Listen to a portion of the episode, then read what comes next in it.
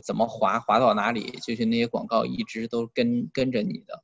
这是呃最早的年代的那个门户时代的一个网那个时代的网站。所以后面呢，就是嗯，我们进到了那个互联网的二点零，就是我们所谓的这种搜索类的广告。那时候在中国最大的搜索类广告其实是叫百度，那在北美这边应该是微软跟那个 Google，就最早的这个搜索类的广告。那个时候呢，相当于就是搜索类广告，就是相当于呢，你搜出来一些你想要买的东西或者想呃喜欢想查询的内容呢。它会在你的广告的那个，就是它的搜索页的页面的右边啊，或者是呃正下方呀，它会给你呃提示一些相关的产品的广推送相面相关的呃产品广告，呃，这个是基本上是搜索时代的一个广告。那后来这个互联网急速爆发之后呢，它进入了社交时代的那个广告。那我们那时候可能知道比较多的就是 QQ 啊，然后。嗯，微信呃，微信是后来的了，就是 QQ，然后那个时候应该还有什么搜狐啊，然后就很多的媒体啊，其实都开始聚焦起来了，然后去帮他们去做品牌。呃，当其实呃社交时代来临的时候，它其实的潜台词就是说，我现在有非常非常多的媒体在这个地方，那我。对于从广告主的角度来讲的话，那其实，呃，相当于广告主非常多的呃媒体，他去可以去投放，媒体投放去去去投放，然后这个是基本上是呃互联网这个广告第四第三三点零，那它的下一个阶段呢，其实就是我们现在的一个阶段，这个程序化购买大概是二零一一年的时候，嗯，正式的进入了一个程序化购买阶段。呃，正程程序化购买跟这个传统的广告有什么不同呢？就是说，程序化购买广告之后呢，我们实现的术语叫千人千面，嗯，什么意思呢？就是相当于就是说，我例如访问了一个呃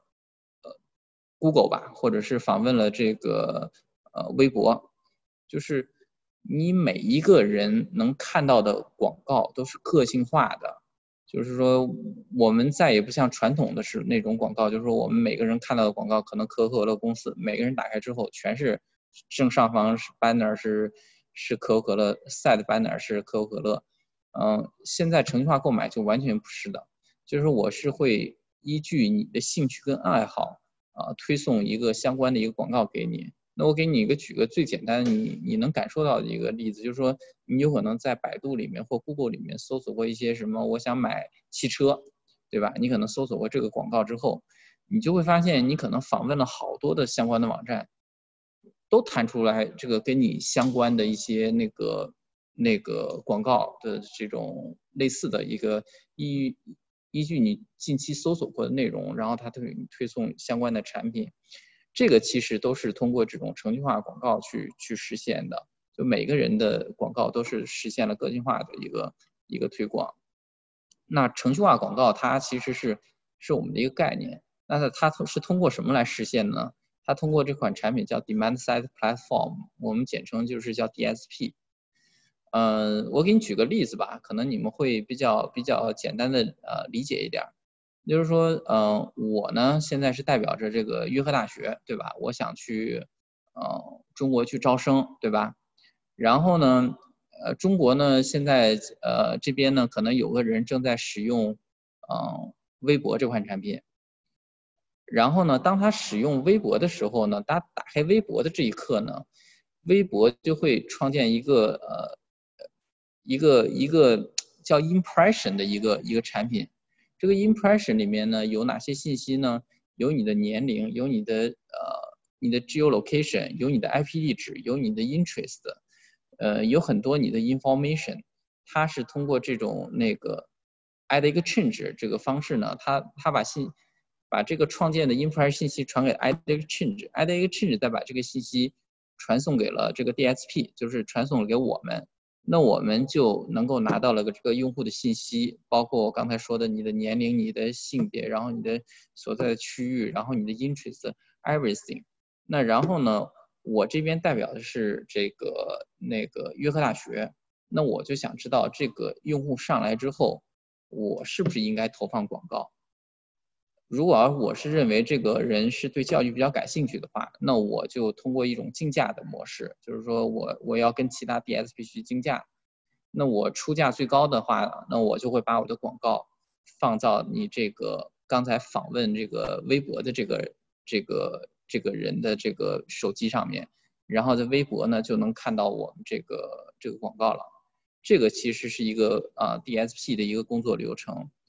那这个 DSP 可能你听着很简单，那我告诉你它能够做到一个什么呢？那实际上就是说我们的系统现在的状态是每一秒钟在处理着，呃，我们就拿那个微博的这个平台来说，我们每一秒钟在处理着两万次的那个数据查询，就是每一秒钟的话会有至少是两万两万个人在访问微博，他们会把这个两万个这个数据传送给我们。我们要去优化这个这个信息，那整个这个我们从接收到这个信息，一直到这个把广告放在放在这个呃 audience 它的这个屏幕上面的这个整个 transaction 的时间是要在一百毫秒钟之内，我要去去完成，所以这个呢就完全已经不是就是说我们人工去能够实现的，它的完成是通过。需要通过我们的程序化，去通过软件，通过这种程序化的方式去实现，呃，从这些呃 audience 里面选出来我们想要的，就是想 target 的人群。那这个基本上是一个呃 DSP 的一个一个一个工作的一个原理吧。然后呢，呃，后面就是说如何去精准投放呢？怎么去精准投放呢？我我会在后面的一些章节去给你解释一下子，然后呢，就针对于广告投放呢，他们其实呃会卷入很多的这个优化的算法。那首先来说呢，就是说你从广告主的呃角度来讲的话，就例如我代表约约克大学，那我其实需要知道哪些事儿呢？就是说我想知道我要 target 的是谁，就是谁是我们这个广告的这种受众人群。那我觉得从大学或者从那种那个 private school 来讲的话，他们想 target 的人群有两大类，一个一大类是学生的本体，学生的这种人群人群群体，那另一个大类呢，有可能就是说他们想去 target 人群就是学生的家长，对吧？那你如果有了这两个人群的肖像素描的话，那其实你就可以通过年龄就能够把它去定位出来。那如果是学生群群体的话，那可能从过十五岁到二十五岁这个区间，其实相当于是学生的群体。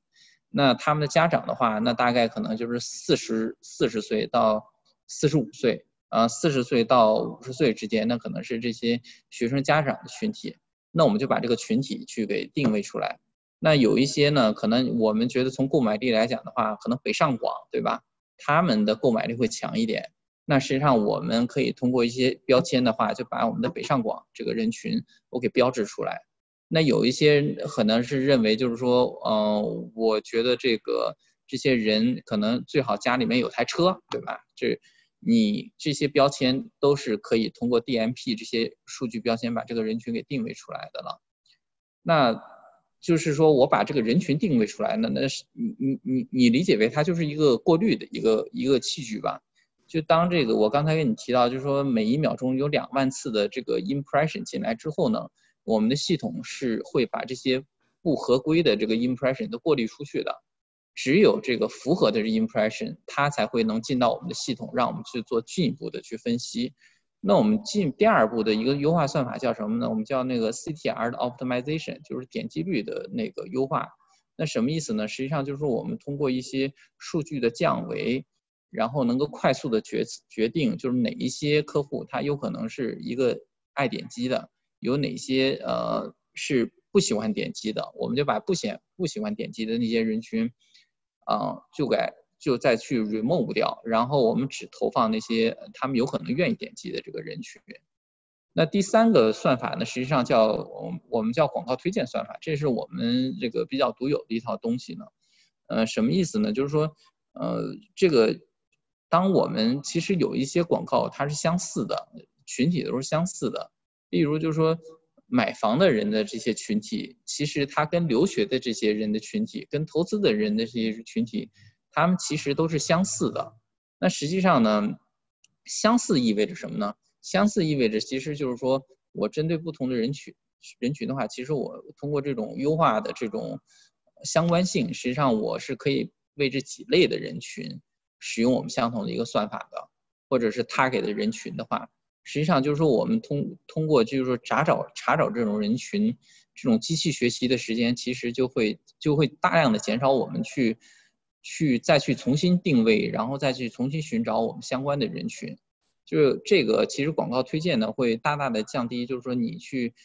对广告试错的一个成本。就是说你你你知道他们两个人群里相相近的话，相当于就是说我就直接用对吧？呃，投放这些留学的人，我我把我的地产的广告投放给他们，实际上相当于你的再去学习，就是说到底这些人群对不对？其实你。我们可以通过后期调整，但是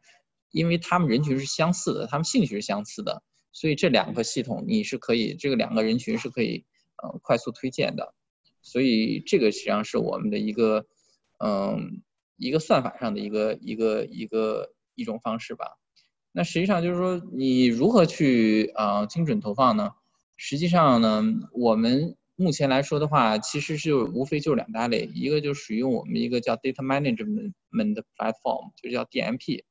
那相当于就是说我针对每一个呃人群打了个标签儿，啊，什么意思呢？就是说我这个流，例如我现在如果已经我们已经对接了微博，那相当于微博这个每一秒钟呢，它大概有两万次的一个信息 impression 传送给我们。那 impression 什么呢？我我大概给你们抓了一个 sample 在这个地方。那 impression 里面有你的，相当于有你的这个你的这种你什么时候在浏览的，就是它创建这 impression 的时间，有你们的这个呃你们的这个你们的 IP 地址，然后你从哪里来的，然后你后面是查的是是找的是什么东西，然后你对什么感兴趣，然后你的这种啊 cookie 文件。然后你在哪个 publisher 过来的？然后你的这个有非常对，还有你你是 search 过什么东西？你喜欢什么东西？所以这些相关的 information 是能够被我们收集到的。那我们把这个这个 impression 的信息，我是要打进我们的 DMP 的一个池子里面。那相当于下一次你再来访问这个，啊，无论你是在这个呃这个微微博还是今日头条还是 Google 里面。实际上你是被我们打到标签的，就是说我我是有一个你的 device ID 的，就是说你你跟永远都会跟这些标签关联起来的。那实际上就是说，从你从你一上网的那一刻，实际上你你只要上网，不管你访问今日头条还是访问微博还是访问任何的信息，你的信息会就是我是知道的。那我已经知道你可能喜欢这种呃喜欢这种。呃，买工艺品，那我其实不论你出在出现在哪个地位置的话，我都会直接直接就给你投工艺品的广告，我也不去分析你的兴趣了。这个实际上是，呃，从我们的来从我们的优化角度来讲的话，是一个非常非常有效的工具。这个这个产品呢叫叫 Data Management Platform，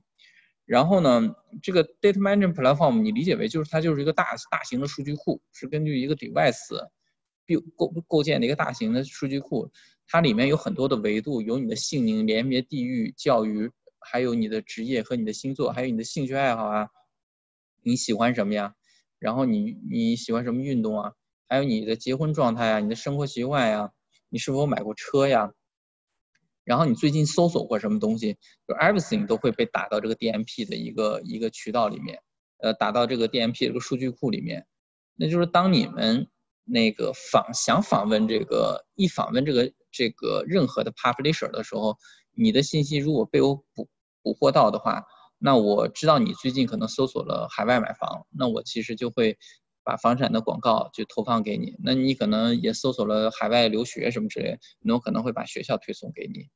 这个其实是我基本上我们是运如何使用 DMP 的一个一个一个功能。然后呢，DMP 呢？它是辅助 DSP 的，就是 Demand Side Platform 的。就 DMP 呢，它也是一个非常非常要求非常非常高的一个产品，它需要在五毫秒之内，需要把这个我要去把你的匹配特征发送到我的 DSP 里面，因为我们系统其实每一秒钟大概现在目前呢，我们系统工作正在每一秒钟在处理二十二十万的一个 impression 的一个一个能力，相当于这我这个每一秒钟，嗯，就是。对于这二十万的这个 impression 的话，我我需要在五到毫十毫秒钟之内，我要去把它们过滤出来。我需要知道哪一些对是我的潜在的广告主的要被投放的人群，然后我们用我们 DMP 跟 DSP，然后把这些人群给呃不符合的人群就全部都过滤到我我们是针对这些符合的人群去投放广告。这个其实是我们的呃。一个一个产品吧，就两个产品。对，我我我这块儿基本上就是关于产品这块儿，我已经已已经讲完了。你们有什么有什么想问的吗？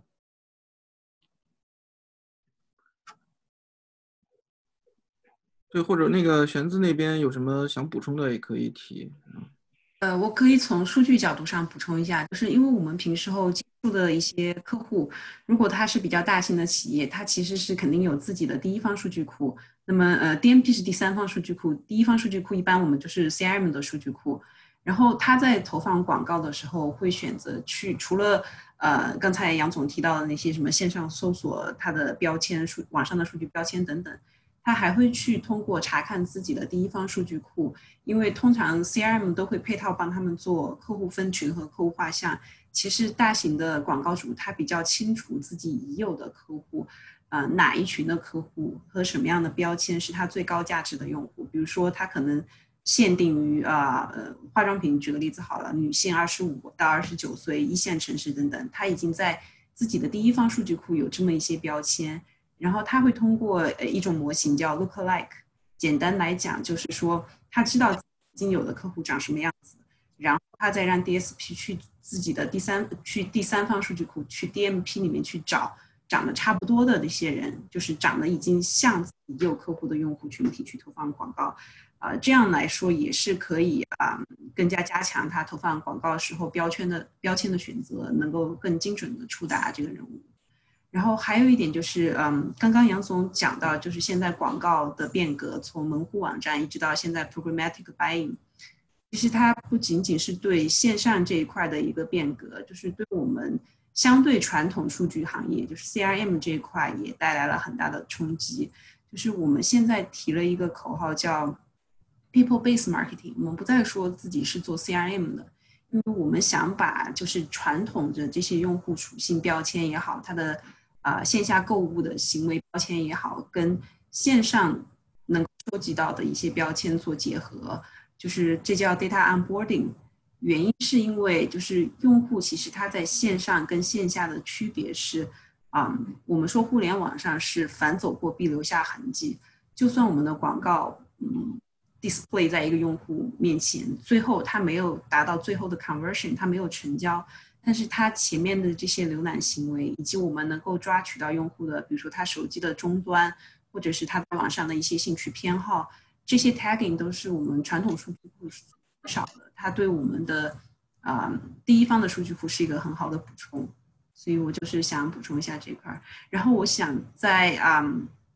提一下 DMP，刚刚杨总其实讲的差不多 DSP 和 DMP，啊，我想再强调一下就是。嗯，刚刚讲到从那个 ad exchange 出发，就是发出请求之后，它会关联，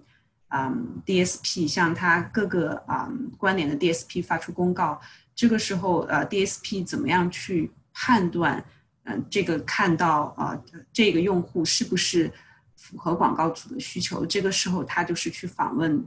DMP 就它每一个 DSP 它会有关联不同的第三方的 DMP，所以就是在我看来，一个广告是否能够精准的触及我们的 audience，最关键的两件事情是它是否有一个好的 DMP，以及第二个它是否有一个好的算法去找到这些正确的标签。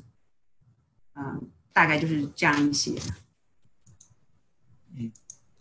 看看大家有没有其他问题。对，玄子，刚好你说的这块儿，我倒是有一个问题想要去请教，就是你刚才也提到了，呃呃，其实玄子这边其实更更像是代表这个广告投放主吧？广告主这一方，那个帮他们来做 CRM 做这个数据的分析。那刚才说到了这个 DSP 和 DMP，尤其是 DMP 里边这个数据库给提供很多这种支持。你刚才提到，其实就像你们现在也在转型，说要。要要要拿到更多这种线上的这种数据去给客户做分析，就是说你们也可以去访问 DMP 是吗？就是说对于广告主来讲，这个东西是一个公开的数据吗？还是说它是一个盲盒？还是我我我来回答一下这个这个问题哈，就是 DMP 是这样子的，就是说呃你们可以用这个 DM DMP 一般是跟 DSP 是搭在一起的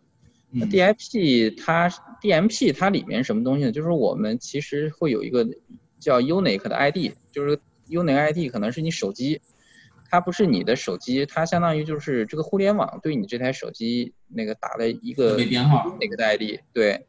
那实际上就是说从呃你的 CRM 系统或者其他的系统的话，实际上就是说你只要是能够知道这个 device ID 跟你的系统能接入，就是能够一比一的 match，你是可以用这个数据的，是没什么问题的。但是如果要是说你呃，你没有的话，其实你是很难能用得了这个 DMP 数据的。那第二，我再跟你讲 DMP 呢，目前来说没有是免费的，基本上全部都是收费的，因为这个数据的积累是要时间跟金钱去积累起来的。所以目前，除非你自己有自建的，或者你有合作单位的 DMP，否则的话，这个 DMP，呃，在北美应该来说，我我所知道应该都是每万次查询大概反正五毛钱到一两一两块钱。加币不等吧，大概是一个这样的一个费用。对，对我也我也想讲一下关于那个 data regulation，就是我们是绝对不可以随便从第三方拿出一个根本不是我们自己客户的数据，然后把它放到 CRM 数据库里面，这样是会有问题的。因为对于这些啊未知的人群，其实你可以说是，比如说我要投放呃给一万个人长得什么样子的人去看这个广告，但你不能知道这些人具体是哪一些人。然后我把这些数据具体的就是 individual 的数据，你有他呃年龄的，呃不有他呃身份或者是一些 ID、手机号、email 等等的数据接回数据库，在 regulation 上来说是有很大的问题的，而且就是在北美这边会特别严格。我们不知道大家在国内会不会有的时候收到啊那个退订请回 N，但是你不管怎么回 N，你是退订不掉。但是在至少加拿大这边是不可以的。就是像我们的 CRM 数据库里面其实还有分，就是。它整个大的铺是 existing customer，就是我能够合法去收集他的信息，但这些人我们还不能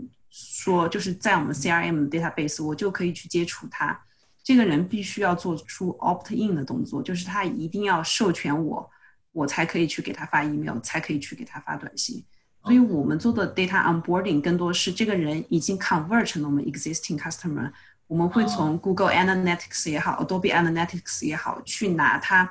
啊，在网上的那些数据，我们也不太敢随便去他们的第三方、其他的平台去收他的数据。OK，了解。好，谢谢。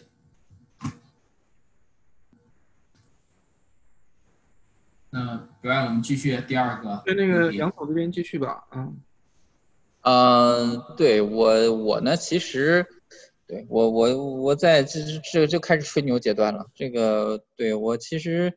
跟大家讲讲吧，就是说，其实我从我去创创业到最后卖掉这个这个中间的一些分享，跟你们分享一些啊心路历程吧，包括一些碰到的问题，包括怎么去来解决这这这些东西。嗯，实际上是这样子，就是说我从我呢，虽然说我是很 lucky。但是实际上呢，就是说，我觉得我在一开始去嗯做产品这块儿的时候，我是其实都是非常清楚的，我要做什么，我准备要做什么，我最后卖给谁，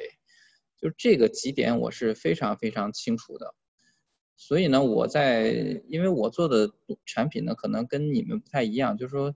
它是有门槛的，而且它是有非常高的门槛的。它的门槛在于就是说。你今天有了钱，你说我想做相同的东西，啊，你也做不了的一个东西。这个实际上是我在做的一个产品，就是其实我的整个的销售端销售能力，嗯，是是因为我的技术而去而去成成立的。就是说，嗯，今天我搭建了这个平台，目前来说我是北美是呃唯一或者唯二的吧，就是我能够去中国去做程序化购买，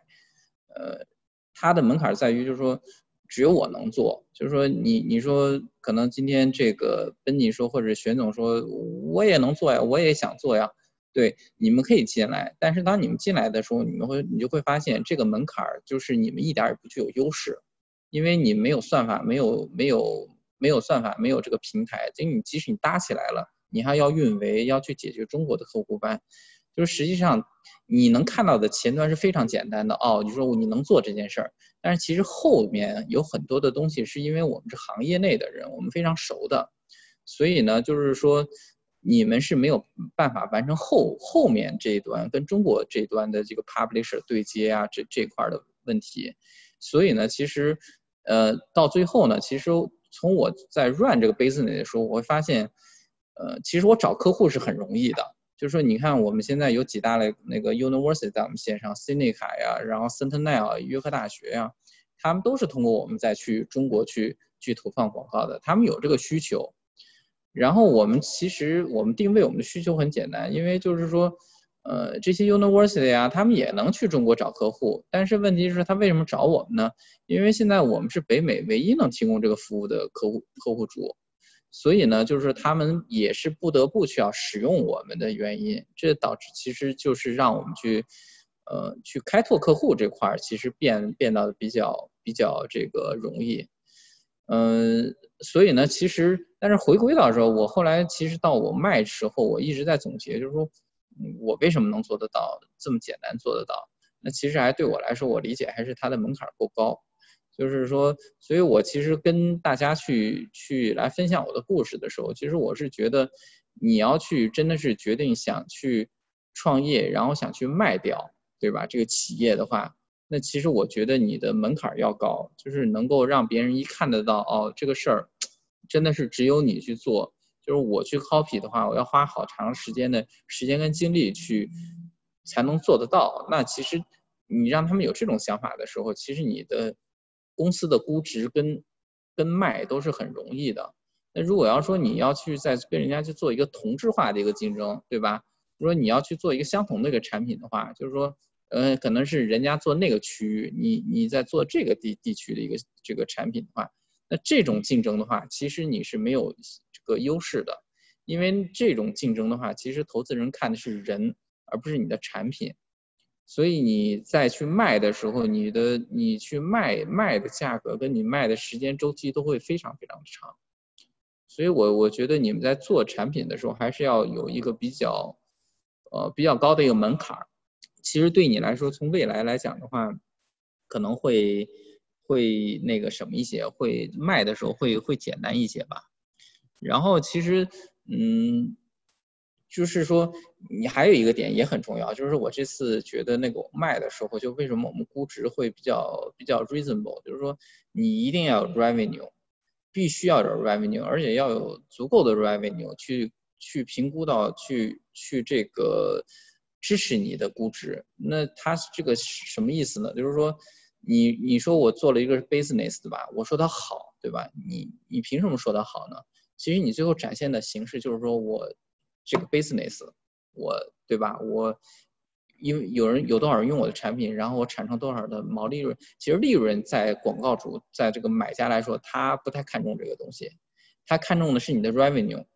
就是说你亏钱也没关系，但是你的这个 revenue 要足够大，或者是那个你的 repeat 的 customer 要足够多，这个才是他们去比较看重你的看重你的一个一个重要的一个体现。所以其实 revenue 这块呢，反正就是说你呢，要么就做必须要做你的品牌广告，要么是推广你的产品，要么就是说啊有你有比较多的你的那个朋友们去帮你去 reference business，呃你你无论做什么业务呢，其实你的 revenue 要大，即使你其实只要你的 revenue 够大，你即使呃不不是那个被人家收购的话，就是说或者说也不是那种专业机构投资人的话。他们也会来去一个比较合理或者比较高的一个估值去给你的，去购买你的。所以呢，所以我我其实是觉得的话，嗯，从反正从创业的角度来讲的话，就是说你们需要去，反正一定也也要做好品牌了，做好品牌，做好品牌，做好你的嗯销售啊，然后对吧？口碑传播，然后通过媒体传播，这些反正就是能够快速让你去 build 一些客户的一些一些方式。对，那个对我我我我先说这么多，然后玄子你看有什么要补充的？我补充，因为我也 没有创过业，但在初创公司工作过，后来那个公司也倒闭了，所以能够创业成功的真的是我觉得非常厉害，是非常少的。就是失败是一条，呃，失败才是正常的。我觉得创业，然后能够成功的是非常少的，就是非常特别的才能成功。就像杨总说的，这个是属于技术壁垒，是所有壁垒里面比较难够追赶上的，因为还有其。他的人是资金壁垒或者是政策壁垒，但这个东西不是跟着自己走的，就是也有其他的人可以拿得走，所以就是看大家怎么想这个事情。对，对，反正这个从从我们从那个 run business 的角度来讲的话，其实我我觉得，呃，就是我觉得北美人跟中国人不太一样的地方在于，就是北美人他其实还是很认真在。研就是 polish 他的产品，我觉得这是非常好的，是真心是非常好的。嗯，但是就是说你从你的运营角度来讲的话，其实就是说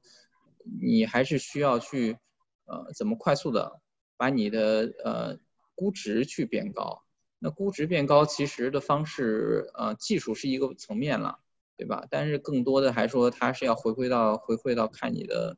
产品销售来说的，就是你的产品销售一定要。呃，稳步增，你不是说今天可能这个对吧？那个这个月一百，下个月两百，对吧？第三个月一千，第四个月可能一百块钱又回去，你不能这种增长，你是稳定的增长，就是去明年这个季度会比上一年的季度，你的业绩可能提升百分之二十，你是要这种的，每一个季度都是要有增长的，就是说。你的增长的话，其实代表的是你产品被市场的认可，这个其实是我觉得就是给你们一个比较好的一个建议吧，就是你们再去，呃，你不管是未来是人家投资你还是卖还是怎么样子的，这个 revenue 是一个非常非常重要的一个硬指标，然后你包括你的 client 是谁，你的你是不是有那些 typical 的这种 client，就是一些比较典型的或者是大型 firm 呀，还是说是。嗯，什么样的人群的一个一个 client，你这个 typical 的 client 也要去去找到一个，它会加分，但它不是评估你的，它不会是你估值最重要的一个环节，但是它会对你的项目去有一些加分吧。所以这个说这些非常重要啊。然后我还想拉回来这个咱们那呃那个话题里面还有呃几个跟这次疫情相关的话题，比如说我们这个第二个就是说。那这个在线广告这个行业在这个疫情期间有哪些深刻的变化？然后这些变化背后的原因以及对未来可能产生的一些影响，我觉得这个这个玄子和杨总二位看哪位可以分享一些这方面的思考？我我我先说，玄总补充吧。实际上就是实际上这个呃，从这个大大大趋势来说的话，我能看到的呢，就是说现在在线上已经在投放广告的这些群体呢。他们其实，嗯，他们的 budget 其实在在在减少，或者是就是我说这些大的品牌广告广告商他们在在减少。那实际上现在呢，但实际上从广告投放的数量，广告主来说，它现在是一个急剧剧增的一个状态，是因为什么呢？就因为这次疫情啊，所以导致着很多的这个广告主，他们就是一些线下的企业，他们现在因为线下企业被关闭掉了。他们已经没有那个其他的一个销售途径了，所以他们现在呢就把很多的他们的 business 都转到线上来了。所以他们现在就是这些人，他们其实是把这些那个目前的广告的份额其实是呃变大了的。但是你从传统的这些已经在线上的这些做品牌的呀，这些大型的广告主，他们其实他们的预算在减少。就是说，因为他们已经在线上了，但是其实主要一个原因可能其实是线上成本比较高了。嗯，从这个这种小型的广告主来说的话，他们其实原来线下的这些企业现在已经绝大部分都转到线上来去来去做品牌去做销售了，所以他们现在线上的呃，以传统的以前的线下企业，他们其实对这个线上广告是是需求量比较大的了。对，玄玄总，你这边有什么补充的吗？嗯，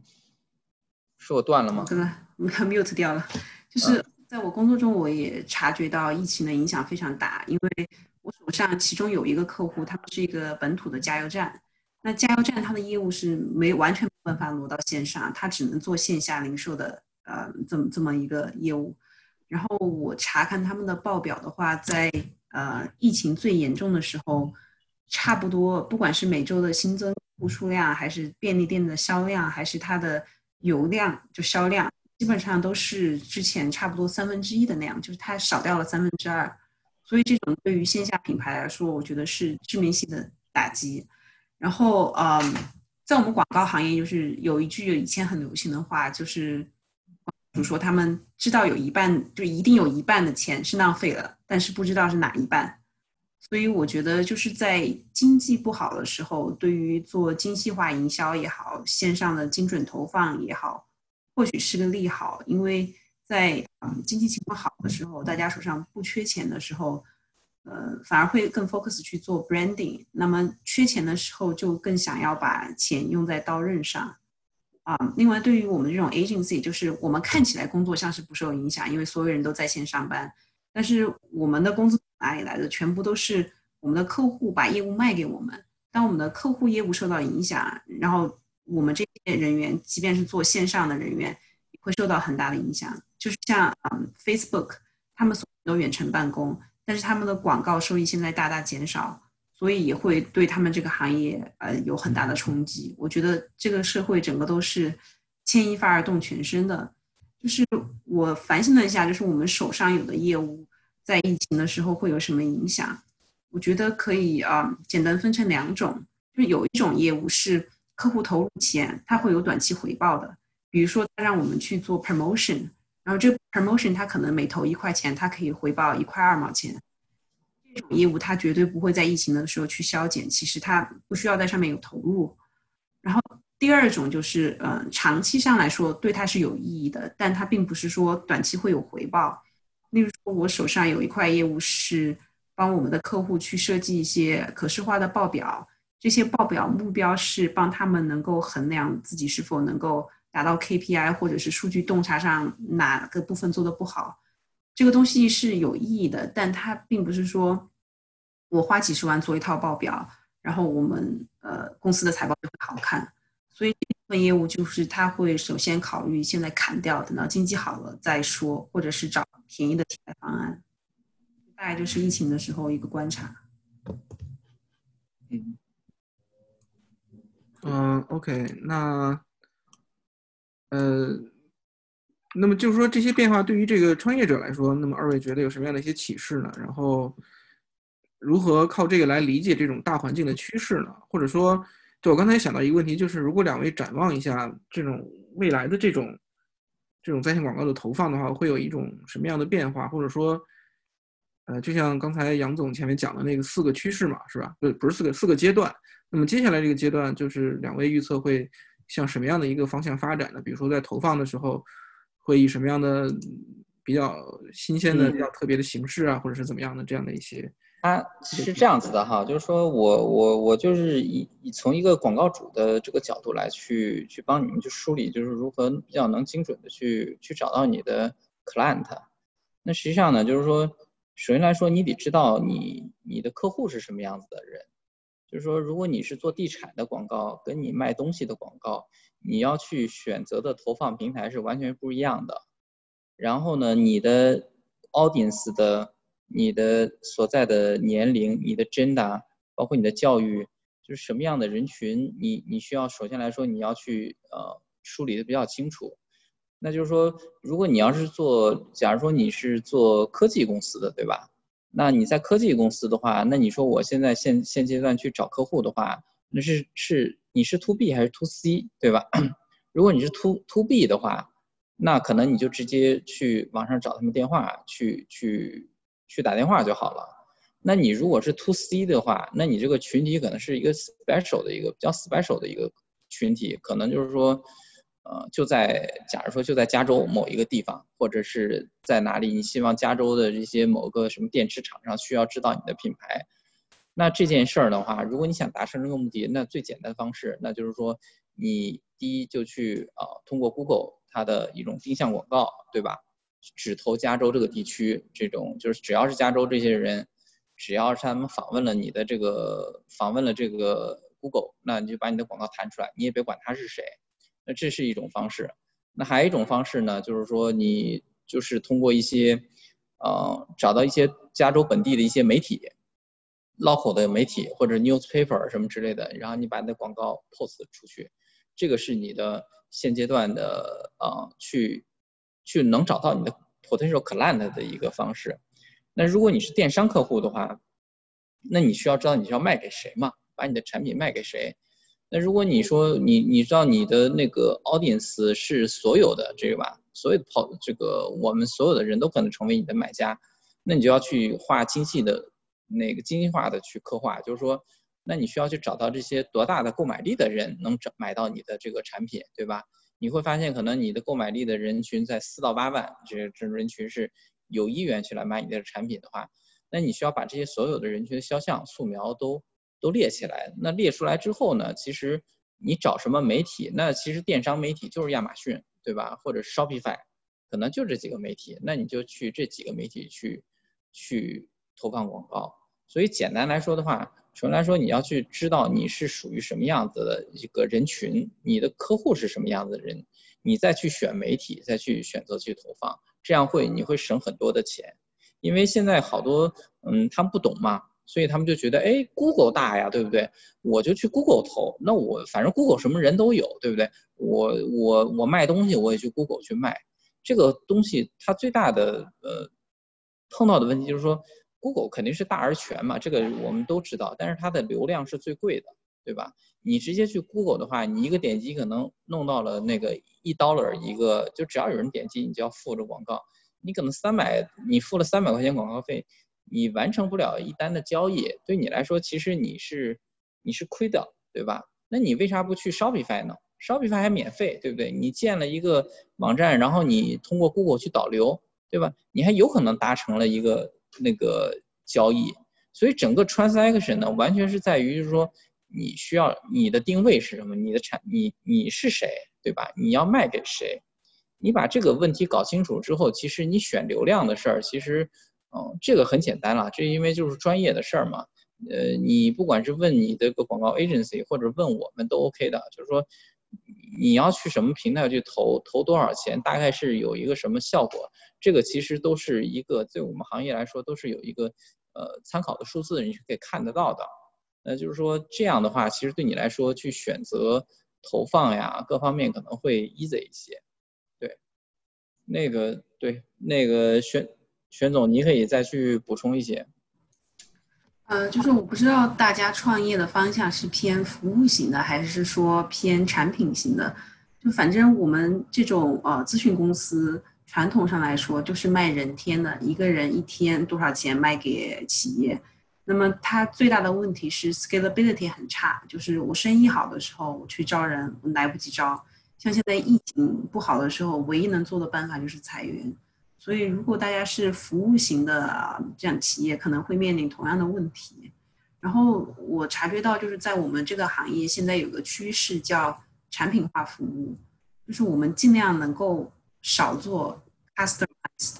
服务，而尽量多做标准化的产品。哪怕是我这个标准化的产品，根据我们客户的一些行业或者一些诉求，去加一些 feature，再给他来用。也比要单独的卖服务会呃更加的灵活，特别在经济不好的情况下，然后对于我们自己来说也是一个 cost down 的方法。所以我们现在在做的事情就是，嗯，基于广告投放为例好了，我们是不会去呃触及中间的这个投放这个执行的这个动作。那么数据行业一般也就是投放之前，可能在标签上能够帮助广告主进行一些筛选。那投放之后，我们会做一些呃 measurement，就是我们投放之前可能有一些模型，投放之后可能会有 A/B testing 也好，一些啊 KPI 的 tracking 也好，我们尽量的把这些业务都去做成了标准化的产品，然后去对接我们客户自己的数据库，然后给他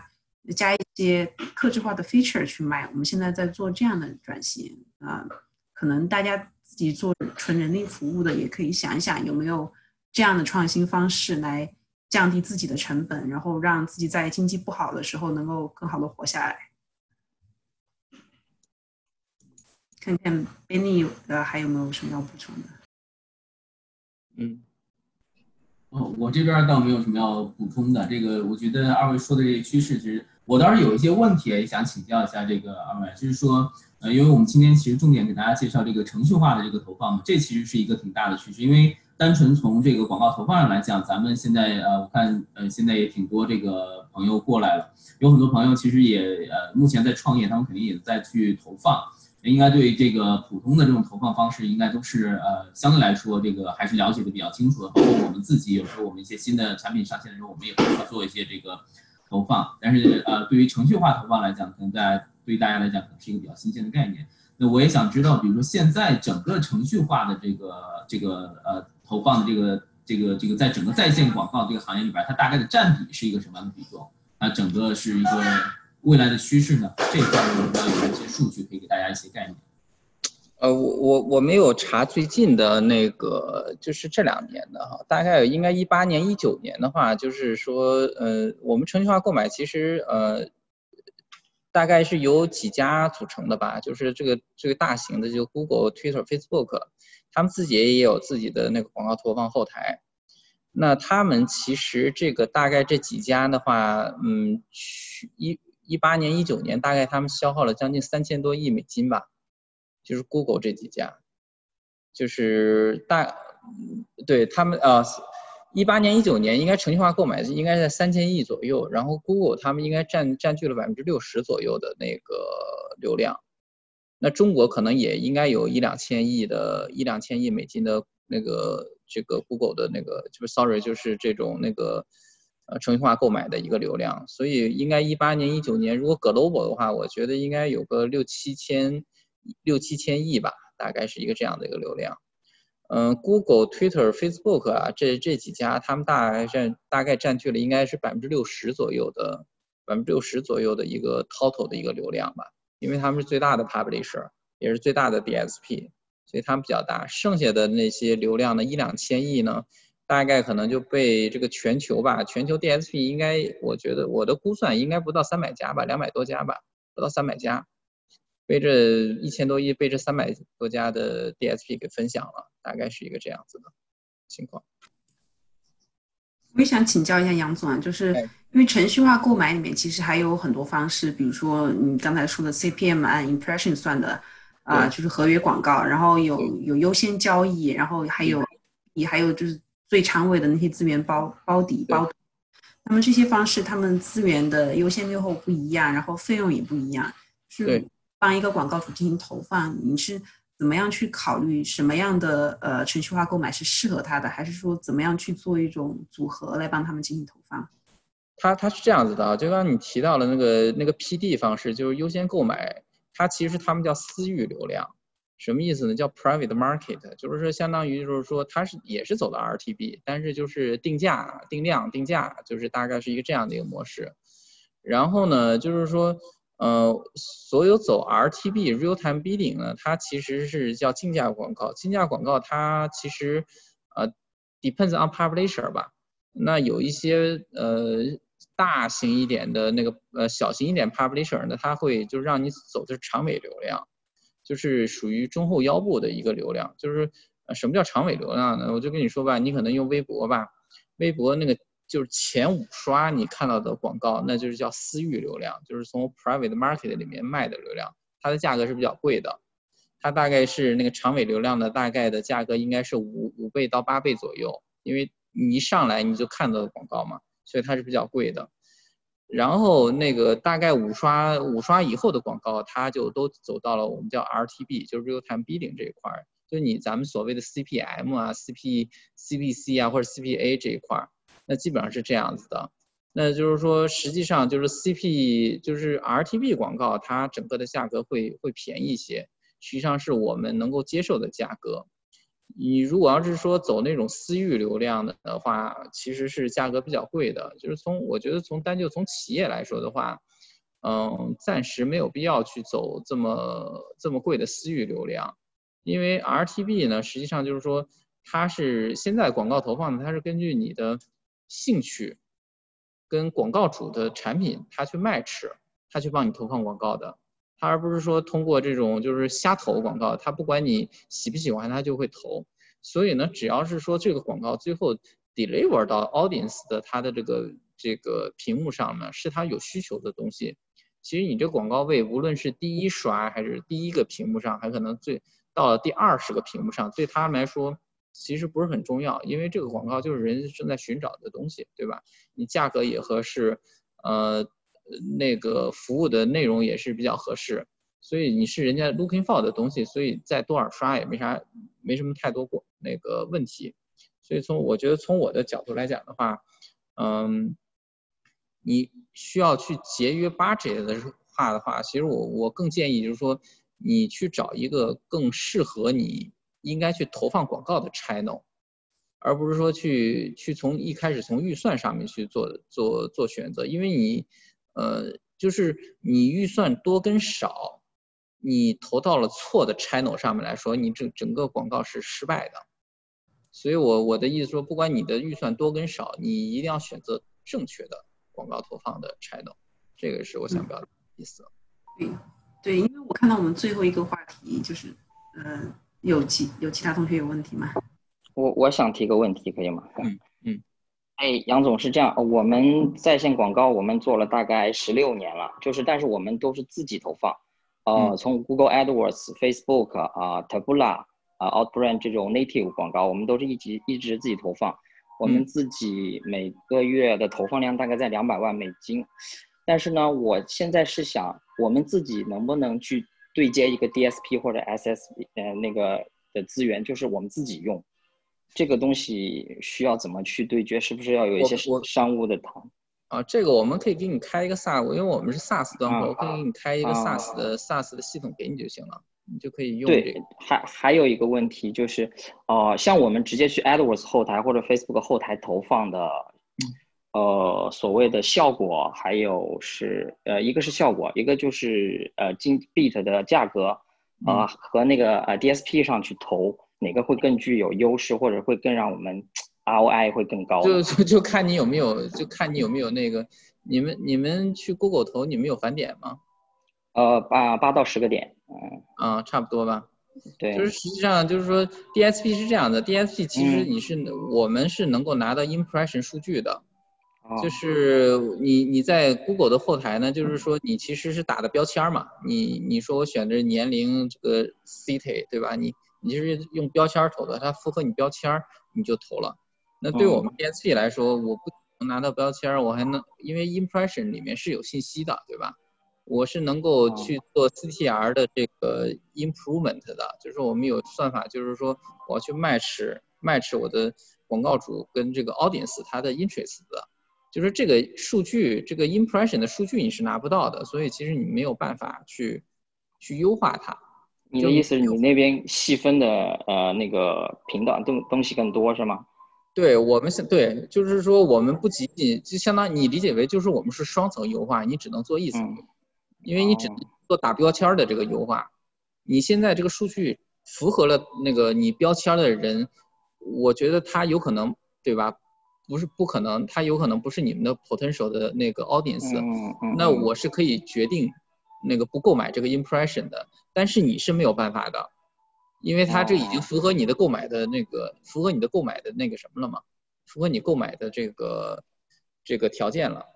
那那你们 DSP 如果是对接谷歌的话，是不是在只有 GDN 的流量，就是 display search 的流量我们我们有我们有 display 有 i i eyes 吧？这两个我们现在都有。对。OK，好的好的，啊，谢谢啊。嗯，谢谢。嗯，那我们就那个进入第四个话题，就是说，我跟我觉得刚才杨总这边也讲到了一些啊，就是应该避免哪些坑啊什么的，是吧？包括最佳实践，怎么样去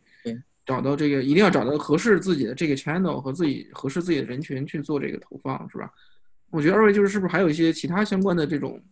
在投放的时候有哪些技巧和实践可以 share 给大家？嗯，反正我我的直觉哈，就是说我我从我觉得从我们投放的角度来讲的话，就是说，呃，你去还是需要去让专业的人做专业的事情，就是说实际上你的成效是是更大的。嗯，从投放来说的话，你说我们自己可不可以来做这个事儿？当然是可以的了，对不对？就是说每个人你都可以去去去去投放，就是说其实嗯，但是你你从专业的人来讲的话，他其实已经非常熟悉某个媒体，非常熟悉每一个流量了，对不对？那什么样的广告能够更吸引人，什么样的广告不吸引人，这个其实对我们来说我们是非常清楚的。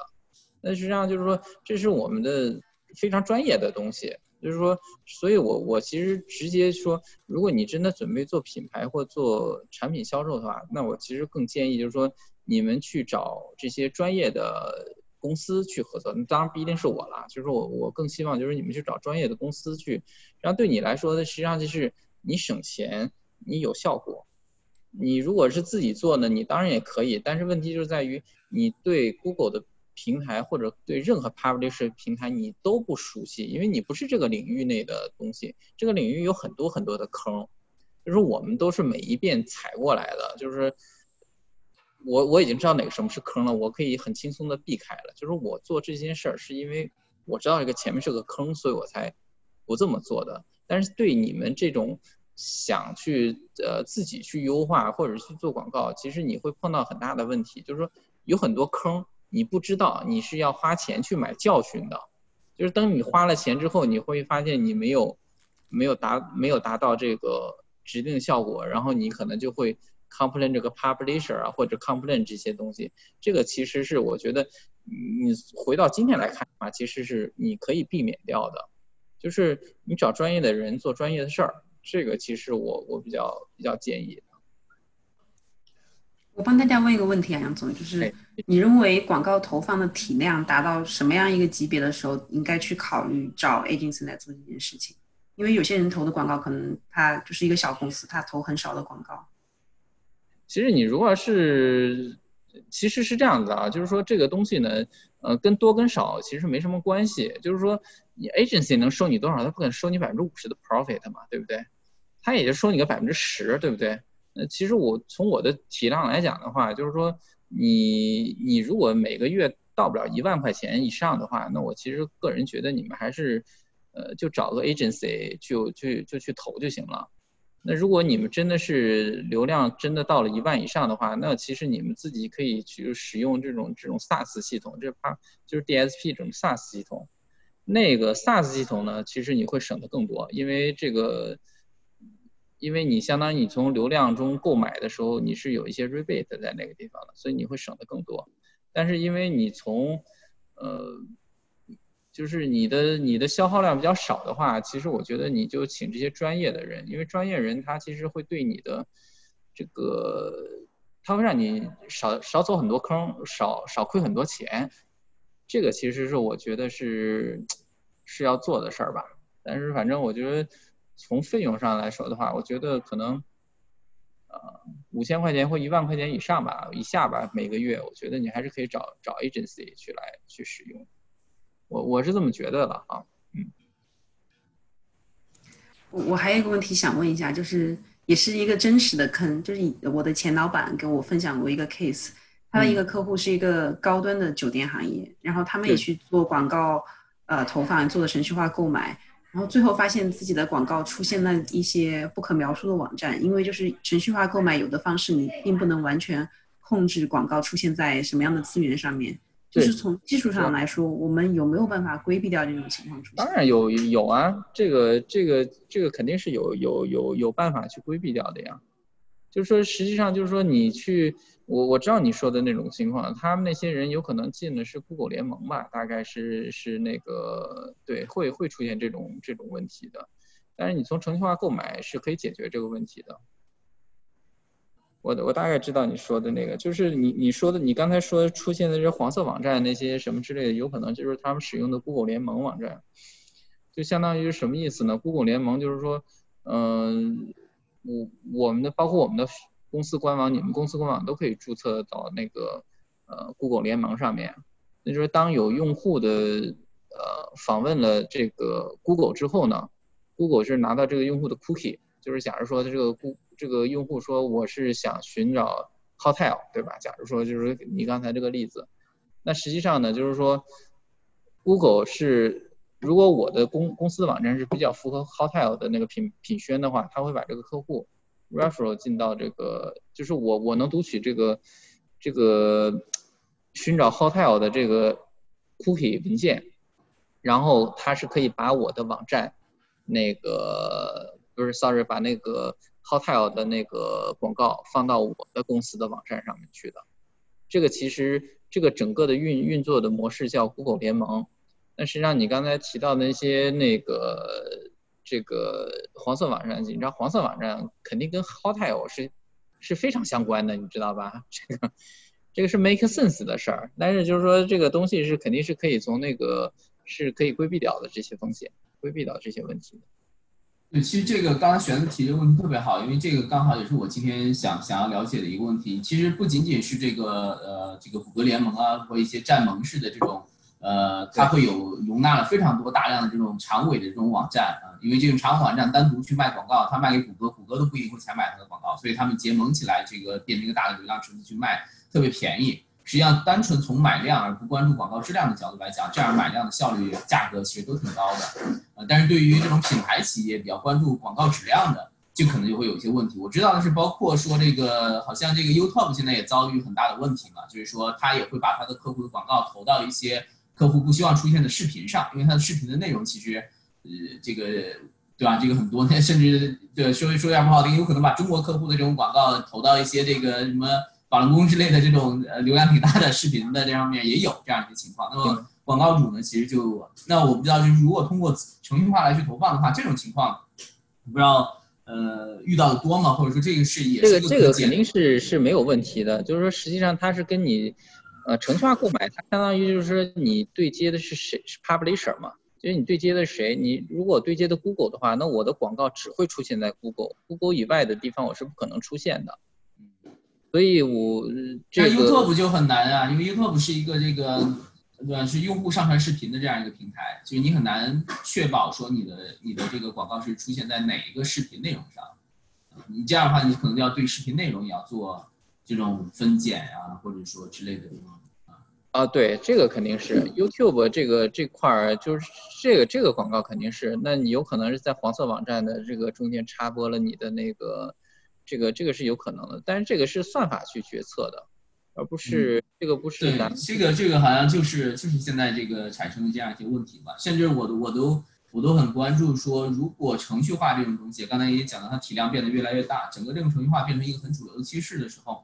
实际上原来在整个广告行业里边，可能创意这件事儿或者广告质量啊，这个广告创意啊这块儿，品牌策划这块儿可能占了很大的比重，在传统的这个 f o r A 公司，可能 Brian 也了解的？Brian 可能对 f o r A 公司奥美也比较熟悉，可能这块占了很大比重。但是当程序化崛起了之后，发现这块儿比重变得越来越小了啊！当然你还是需要策划了。刚才杨总说的也非常重要，就是你得知道你的目标用户什么东西能吸引他，你的目标用户到底是谁。但是相应来讲，它比传统的这种去以去靠品牌的方式去影响用户的这个对质量的要求可能低了很多。那这样如果长期发展下去，反倒是会不会对整个广告行业产生一些不好的影响？比如说高质量的广告变得越来越少了，大家完全就变成这种程序化的这种数字化的东西，就会变得特别这个冷冰冰的一个一个状态。我不知道你们怎么看这样？的趋势，我我觉得这个是无无可避免的吧，因为这个 depends on 价格嘛，就是说你如果要是品牌公司的话，你包括你就像那些大型的汽车公司，它的广告 always 都是什么优质，对吧？嗯，这个 我觉得这个事儿可能 total 还是 depends on 你的 budget 吧，就是说你一定会有一些人永远的在追求这个广告的极致化的。那还也一定会有一部分人，其实对吧？就是还是追求一种性价比最高的一个方式。我觉得哪种方式其实都不是对跟错的一个一个问题，还是取决于他们手里的 budget 的一个一个原因。那他如果手里 budget 不够的话，他也不会去追求那种极致的一个一个优质的一个广告吧。所以，对，所以我我不觉得这是一个什么，不会是一个什么问题吧？但是反正应该还是。嗯，对，反正这个从客户的角度来讲的话，他可能就是说，嗯，就是想卖东西。那从品牌角度来讲的话，那他希望就是好的广告去吸引更多的受众。所以其实无论哪种吧，其实我其实我我是这么感觉的哈，就是说我不知道你注意到没有，就 Shopify 这种产品，它现在包括现在有一些做网页的叫 Wix，就是我会发现他们这些东西做出来东西是越来越精致的，是让你的成本其实现在是越来越低的。我不知道你有没有注意到这个东西，其实科技其实在在推进这些东西，就是它会让你做出来精致的东西，可能成本是越来越低的。但是这个这个不代表，因为但是因为是这样的，因为我们都不是一个专业人，我们不是专业做那个 Wax Web Design 的，也不是专门做这种 Shopify 这些网店的。但是从我们角度来讲，我肯定是要控制 budget，对吧？我可能在这每个广告每一个产品上面可能不能超过五块钱，对吧？我做出来一个在这个五块钱预算内，我做出来一个我能呈现的一个广告或者一个一款产品，然后呢？反正就是说，你对一些大品牌，他反正有钱嘛，所以他们一定会做出来非常优质的一个产品。但反正就是说，你不管谁去做或者怎么去做的话，嗯，我觉得从产品的质量来说的话，呃，你肯定是性价比是未来会越来越好的，就是你可能会花很少的钱，最后做出来比较好的东西，这是我的直觉了。我觉得城市化购买其实它只是做到广告的一个 delivery，就是我只是让对的人看到这个广告，然后这个人最后是否是否会产生 conversion，第一个是看这个产品本身是如何，第二个当然也是呃广告的质量。我我现在也是呃有这样的观察，就是说呃广告的质量确实会有下降，因为广告主会把很多的预算拨到去投放这个本身的动作。但是我觉得广告可以分成两种，就是一种广告，它更重要的是精准的触及目标用户人群。就是例如，因为我工作的时候会用到 Power BI，就是微软的一个产品。我看 YouTube 的时候，经常就会收到 Power BI 的广告，就是作为我那个开屏的广告。这种广告它可能找到对的人，对它更重要。但是还有一种广告主，像是宝洁或者可口可乐、百事可乐。他们几乎是不做精准投放了，就是像可乐，它不需要做精准投放，所有人都是它的。对。那我发现这种广告主会愿意把很多的钱放在创意上面，嗯，他们就会在 Super Bowl 也好，就平时候电视上的广告也好，做那种非常 creative，就是内容非常高的广告。我觉得这是呃走向两个不同的方向吧。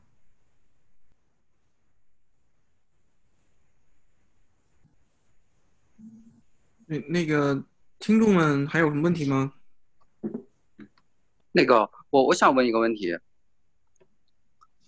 啊，子帅。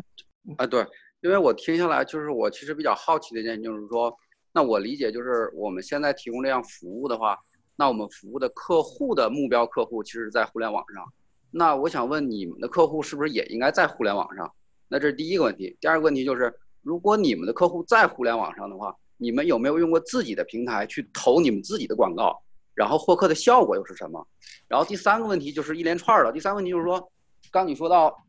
全球有三百多家这样的公司，那么这三百多家里面，他们有没有比较好的案例？就是说他们在投放自己的广告的时候，获客的效果很好。对，这三个问题是这样子的哈，就是说那个 depends on on 这个我们的呃产品。就是我们现现阶段的产品，实际上我们是呃开给这些广告代理来用的。就是我们我们就是，你可能要去从产品的角度来讲的话，我们其实并不是我们其实自己的定位是一个，在北美中国最最大的流量的采购商。呃，什么意思呢？实际上就是说。我在买了，基本上就是中国基本上这些主流的 publisher 现在都已经跟我的平台对接了。你在北美的，在北美这些客户，你如果想去中国去投放广告，你只能找我，这个是是我的产品的优势。所以呢，其实对我来讲的话，我我从我的省钱成本的话，我不会去直接去找终端客户，因为终端客户对我来说成本太高了，我会去找 agency。或者找这些广告代理，把我的系统开放给他们，因为他们手里有很多现成的客户，他们直接就用我的系统去广告投放就行了。这个实际上是这个我的 business 这个 side 呢。那现在呢，呃，因为我之前的系统是一点零，就是说我们的系统是 to C 端的，就是就是我们 C 端不是像你们这种个人用户，我们 C 端是企业的用户。所以呢，就是说我的我们现在这个系统上面，约克大学、嗯，Sheridan College，然后 Centennial College、c e n t e n n a l College，他们全是我的客户，他们都在用我的系统去中国去投放广告。所以呢，他这个可能跟你理解的不太一样了，就是说，呃，至于广告效果怎么样，因为他是我们的 repeat 的客户，就是他有这个需求，他们有做 branding 的需求，他们有在中国做 branding 的需求，所以。他们必须要在用我们的系统，是这样的一个逻辑。对，我也想补充一下，其实这个就是 marketing 跟 sales 的区别。因为我前公司有一个嗯很有名的业务，就是我们做 SEO 在中国做的很好，但是自己我们自己公司的网站，坦白说，这个搜索引擎优化一塌糊涂。因为就是这区别就在于，就是我们知道自己的呃目标客户就是那那几十家，然后其实只要跟他一一的维系关系就好了。但是有产品，比如说你卖的是洗洁精，你没有办法一个一个去维护你的客户，你就必须去做广告做 marketing。你卖的是飞机，你或许就不需要广告，你只要去搞定有可能买你呃产品的人。我觉得杨总可能也是现在这种情况，只要去一一的维护这个客客户关系就可以。对。OK，好，谢谢谢谢，我别的没有什么太多问题。那我其实还想有一个关于算法的问题。就是关于算法的谁优谁劣，你们是如何比较呢？比如说我我我知道国内，比如说广点通和穿山甲和你们来比，那你们一定会比广点通或者穿山甲更好嘛？所以这个点我是想了了解你们是怎么比较的。啊，是这样子的哈，那个你你可能没有去过广点通跟穿山甲做过广告，当你去联系他的时候，你会发现你非常非常难去他们线上投广告的，这个是因为渠道的问题，你没有办法去。呃，就像你们这种规模，因为你你你只要进到人家那个 channel 的话，你都是有一个 minimum 的一个一个收费的，对吧？然后因为你我我不知道你是你是企业客户还是个人客户，如果你是个人客户的话，你更难在他们那方去开户了，因为你是你是境外的公司，你没有境内公司，你没有境内公司需求的那些东西，所以这这个可能是更多是商商务的东西了。如果简单的说来说的话，你是很难去。或者是你看得到那个那个东西，你可以做。你拿境外的资质，你是没有办法做的。你只有通过我们去做。呃，我我我其实没有呃，因为我这个问题不是想问只有通过你去做，因为我其实想了解了解，就是你们如何去比较关于算法优劣。算法是这样子的，算法呢一般一般来说我们是这么比较的，就是我们叫 A/B test 的，就是说你因为就是呃我们自己之间是没有办法比较的。呃，就是说 DSP 跟 DSP 之间是没有办法比较的。我给你解释一下什么意思呢？就是说我服务的都是教育类的客户跟电商类的客户，那可能玄子这边他服务的客户可能都是这种 CRM 的商业客户，对吧？那我们都去同一个平台去投广告，例如我就都去投微博投广告，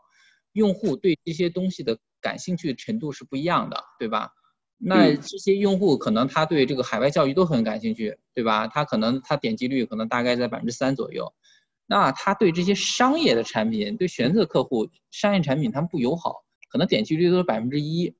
那你是认为百分之三这个点击率，这个它是一个好的 DSP，还是百分之一的点击率是一个好的 DSP 啊？所以他们不是这么比较的。我们的比较。就是一般来说，我们的行业内的比较是是这样子的，那你就开优化算法跟不开优化算法去比较，就是说我都是同一类客户，那我不开优化算法，那我现在点击率可能就是百分之一，那我开了优化算法，那我点击率都到百分之五，对吧？我提升了五倍，这是优化算法再去是这么比较的，DSP 跟 DSP 之间它是不会比较的。所以其实啊，那我理解就是，其实如果有你是一家公司，我也是一家同样的公司啊，我们两家的之间算法之间很难去做一个很好的衡量，只是针对于公共平台的一个衡量值，说我比公共平台高了多少。对你，你对你需要去比较，就是说你不开算法，你现在你不开算法，你的自然点击率是多少？那你现在开了算法，你的点击率是多少？你你比较的是这个。明白明白，好好多谢多谢，别的应该没有问题了，对，目前没有别的问题，好，感谢。那个杨总，我这边有个问题想问一下，就是等于是站在这个普通的呃互联网用户的角度吧，比如说，嗯，我不管是买车或者买房是吧？我可能这段时间是搜索跟这个车或者房相关的信息吧，那可能接下来我会看到一些这相关的广告，我觉得这个都是 OK 的。但是，一旦说我完成了购买动作之后，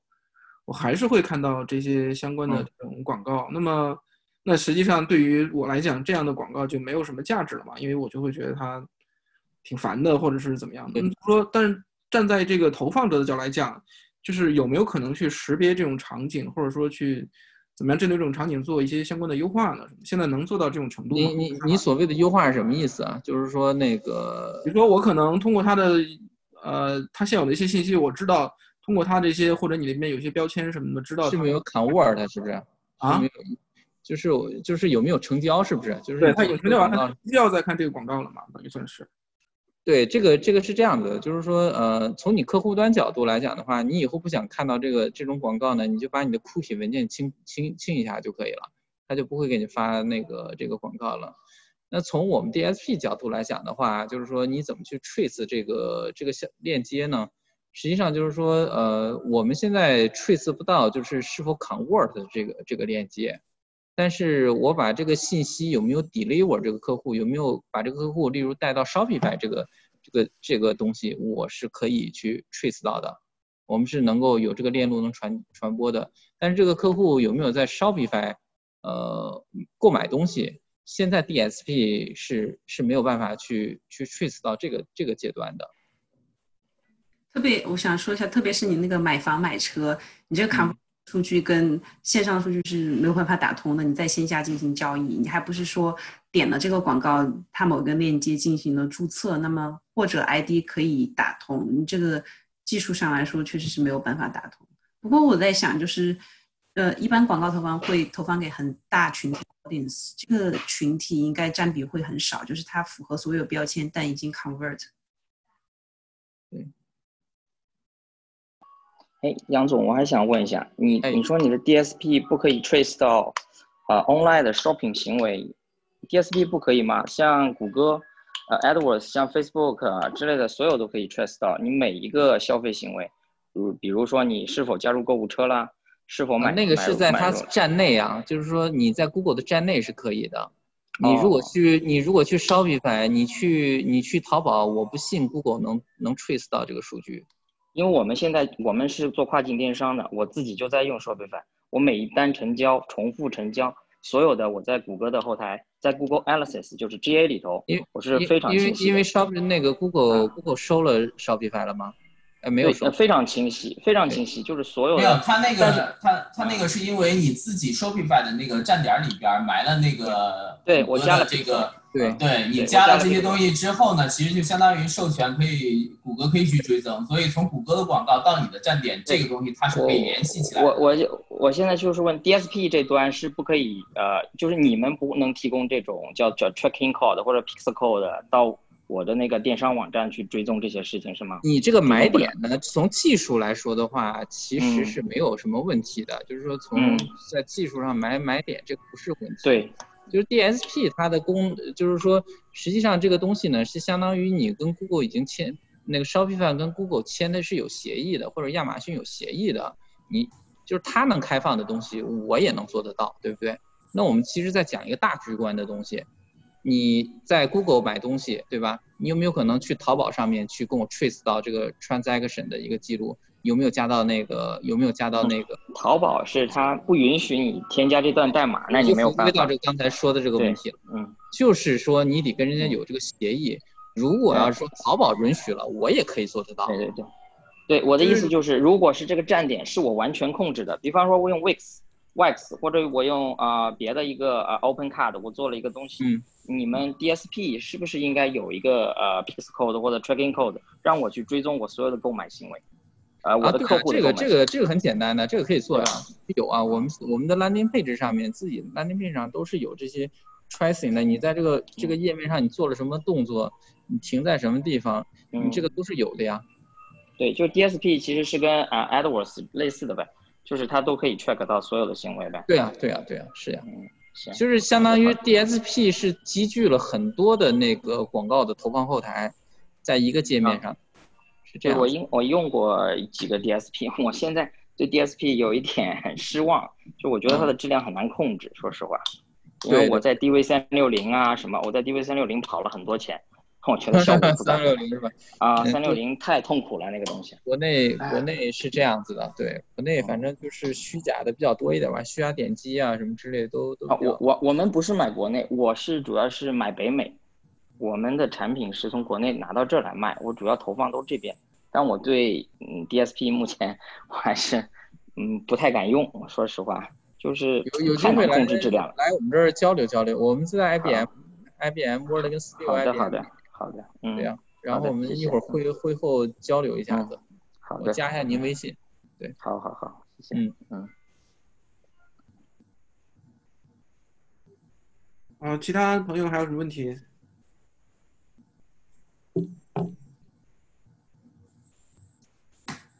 嗯，如果没有的话。看看两位还有什么什么感想？做这个行业想跟大家 share 的，我觉得也可以再再聊两句。对，嗯，我我其实这么想的哈，就是说，我觉得无论你创业还是嗯去去工作啊，嗯，其实我我觉得你一定要线路很清晰，就是比较明确。就是你如果要是说你说我决定创业的话，那其实你你当你决定做这件事儿的时候，那你后面的链路，包括就是说，呃，我的客户是谁，我要卖给谁，我要怎么卖，就所有的东西，就你需要去先是很清晰的，再去再去往往下一步一步的执行，就是千万不能就是说，哎，我先走一步看一步，走一步看一步。这种其实是你会变成一个非常在会变成非常犹豫。其实你在后面去不管是卖你的产品或投资人的时候，其实你在整个大大 make decision 的时候是会非常容易呃做错的。所以呢，我我所以我其实给大家的第一条建议就是说，你一定要去呃很清晰你。要做什么？你卖给谁？你怎么卖？就 everything 每一步都很清晰，就是 step by step 去把这些都做好。那第二个这个建议就是说，我觉得你如果已经做了这个东西，已经开始生产了的话，那我其实觉得，呃，revenue，呃，是一个非常重要的一个东西。不管你说你未来要卖给其他人，还是说是你要是去这个，嗯，融资，或者是呃怎么样子的。它都是一个非常非常重要的一个指标，也是非常 solid 的，就是就是你卖价对你来卖销售的时候，卖给别人的时候，一个非常重要的一个指标。因为 revenue 其实认证的，它的潜台词印证的是你的 business model，就是说我我的价格 model 是是有效的，是是有被有成效的，它印证的是一件这个事情。所以呢，就是说，如果你们开始有 business 的话，那你也一定要尽量的开始去有 revenue 这件事儿。对，这是我的两个建议吧。嗯。啊，那个玄子那边呢？嗯，就是分享一个小小心得，就是因为我在国内跟在这边做的都是同样一个行业，但是我发现两边的思维模式和整个 ecosystem 差别还是蛮大的。比如说，我们做数据营销，那在国内。第一件事情就肯定是要打通 App 也好，做做外呼也好，做手机短信也好，就是最不可能做的一个渠道就是 EDM，因为没有人会看邮箱。但是这边基本上所有的呃 promotion 都是从 email 发出去的。另外就是我们在两边都在谈呃数据创新，但是我发现这个创新的方向差异非常的大，因为我们在国内的时候。呃，总是去探索在模式上，就是运营模式上的一种创新，是在呃做什么呢？就是做手机基站的数据去定位这个人出现在什么地方。例如说，他过去一周出现在了呃上海迪士尼附近，然后他又是一个外地的手机号，那么我们可能会推送啊一些儿童亲子游乐园的 promotion code 给他。啊，类似的这种事情，但是其实这种模式在加拿大是走不通的，因为这边的数据监管会更加的严密。然后这边的创新，就是我现在的经历来谈，我觉得大多是在啊产品本身以及算法上的创新。就是我们公司所谓的创新，更多的是，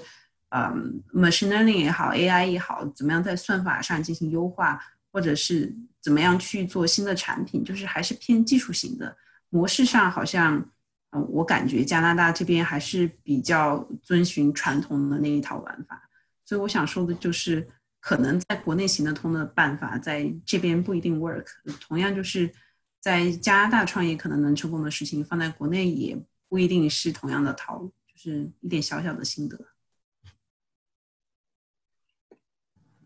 好。嗯，谢谢两位。那么，Benny 这边还有什么想想 share 的吗？对，我是我是想看那个杨总是不是能跟大家再去分享，因为我我们今天其实讲了很多，是说这个呃，作为这个非广告行业的这种创业者，呃，怎么使用这个广告这个东西。那么从这个广告这个行业上来去讲呢，这个杨总那边有没有观察到一些，就是在整个这个不管是程序化广告，主要是在线广告这个行业里面，你有没有看到一些？呃，未来的这种发展趋势，或者说一些可能的创业的方向啊，比如说，如果咱们群里边真的，咱们这个来来现场的朋友里边，有些人想要在这个方向去做的话，你有没有一些建议？哎，其实哪些方向其实还有机会，或者说可以着重去研究或琢磨的？嗯，其实我我是从这样的角度来分析哈，就是说，你每一个互联网时代呢，它其实都是会有配套的一个产品的。那现在其实我们所谓的时代，实际上就是在四四 G 时代。那其实我觉得下一个趋势，如果你们非常感兴趣的话，我觉得你们可以做五 G 时代的一个一个那个准备，publisher 的准备。那五 G 时代其实网络就是网速就已经不会是一个非常非常大的一个问题了。那我觉得可能这些 V VR 啊、3D 啊，或者虚拟现实啊，那这些可能都会是一个非常好的一个 publisher 的方向。因为我我其实一直对 publisher 这块比较熟嘛。就说你你们可以考虑一下，就是说针对于五 G 时代，然后成立一个自己比较有特色的一个 publisher，例如这个虚拟 VR，就是 VR 的一个 publisher 啊，或者是 VR 的一个电商的一个 publisher 啊，我觉得这些可能都会是一个比较多的一个机会。嗯。挺有意思，确实是这个，好像是不是刚刚玄子说那个基于基站去定位未来五 G，是不是也会对于这个大家的这个位置信息也会有更好的这个应用啊？玄子，我还想你是不是能跟大家分享，因为咱们这个群里边或者来听听咱们这个分享的也是创业者居多啊。你呢？这个对于整个这个数据分析这一块儿也是你这个比较比较专长的。那基本上这个现代商业和现代创业里边，基本上对于创始人来讲，数据分析也是一个一个必备的这样一个本领吧。那么对于如何来提升这个数据分析能力啊，或者说掌握一些这方面知识或学习方方面知识，你有没有些什么什么建议，或者说给一些线索给到大家呢？嗯，我觉得人人都应该懂一些呃。特别对创业者，就是基本的统计分析以及数据分析，而且这个东西，我觉得相比呃 CS 来说，数据分析可能更好入手一些。就是因为不管做什么的行业，呃，你要想知道自己做的怎么样，是不是能够有优化的空间，可能有的时候一方面是从呃感性的角度出发，另外一方面可以啊，就是客观的从数据的角度来看一看。所以大家都可以都可以看一看。就是如果想入手的话，我会比较建议从。啊，SQL 就是 SQL 和简单的可视化报表，Power BI 也好，Tableau 也好来入手，因为一是它比较容易，第二是我觉得实用度会比较高。对，这是工具方面。那我估计可能对于大家来讲，呃，拿着一个工具之后，我到底应该分析什么数据，怎么去分析，才是大家的一个很关键的问题。不过这个东西咱们可能今天没法展开了，我倒是觉得下次可以请玄子来专门给咱们就这个方向做一下这个这个分享啊。这个我们开始预约下一次了，已经。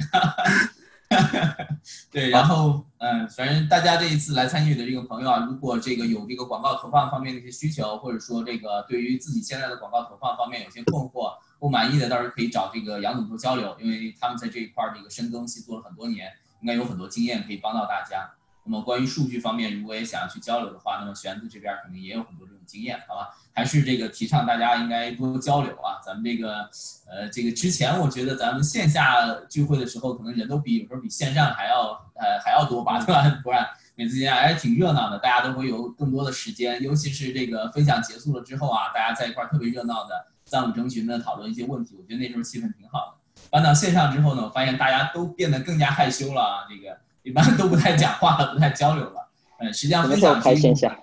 对，还是线下，所以这个还这个不管线上线下吧，这大家还是要多交流啊。咱们创造这个环境，Brian 给大家创造这个这个机会和这个平台，主要还是希望大家多交流啊。这个其实也没有孰强孰弱，每个人都可以来去分享，大家可以这个畅聊，是吧？甚至可以每次这个结束了之后，大家都可以有兴趣都可以在这儿继续聊一会儿什么的。你 还是交给交给交给 Brian 啊，这个这个 Brian 给我们总结总结这个。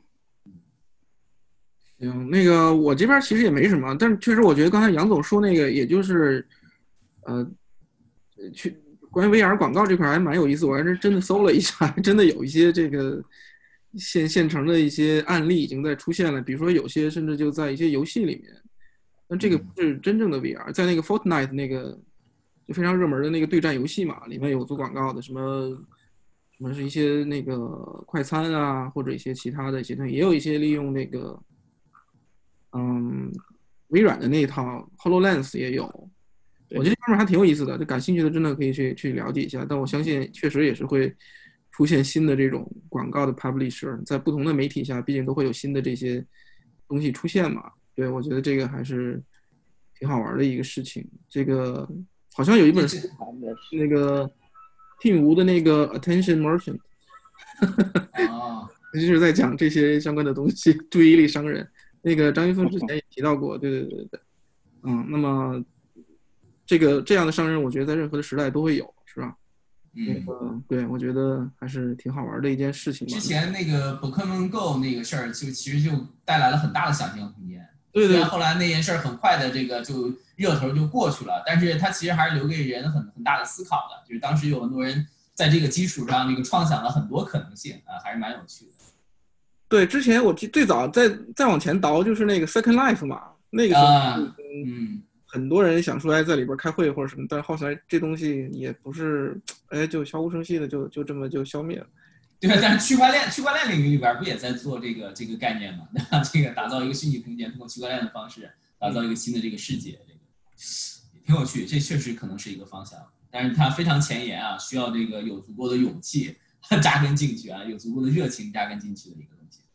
对，我觉得杨总那个财务自由之后可以考虑。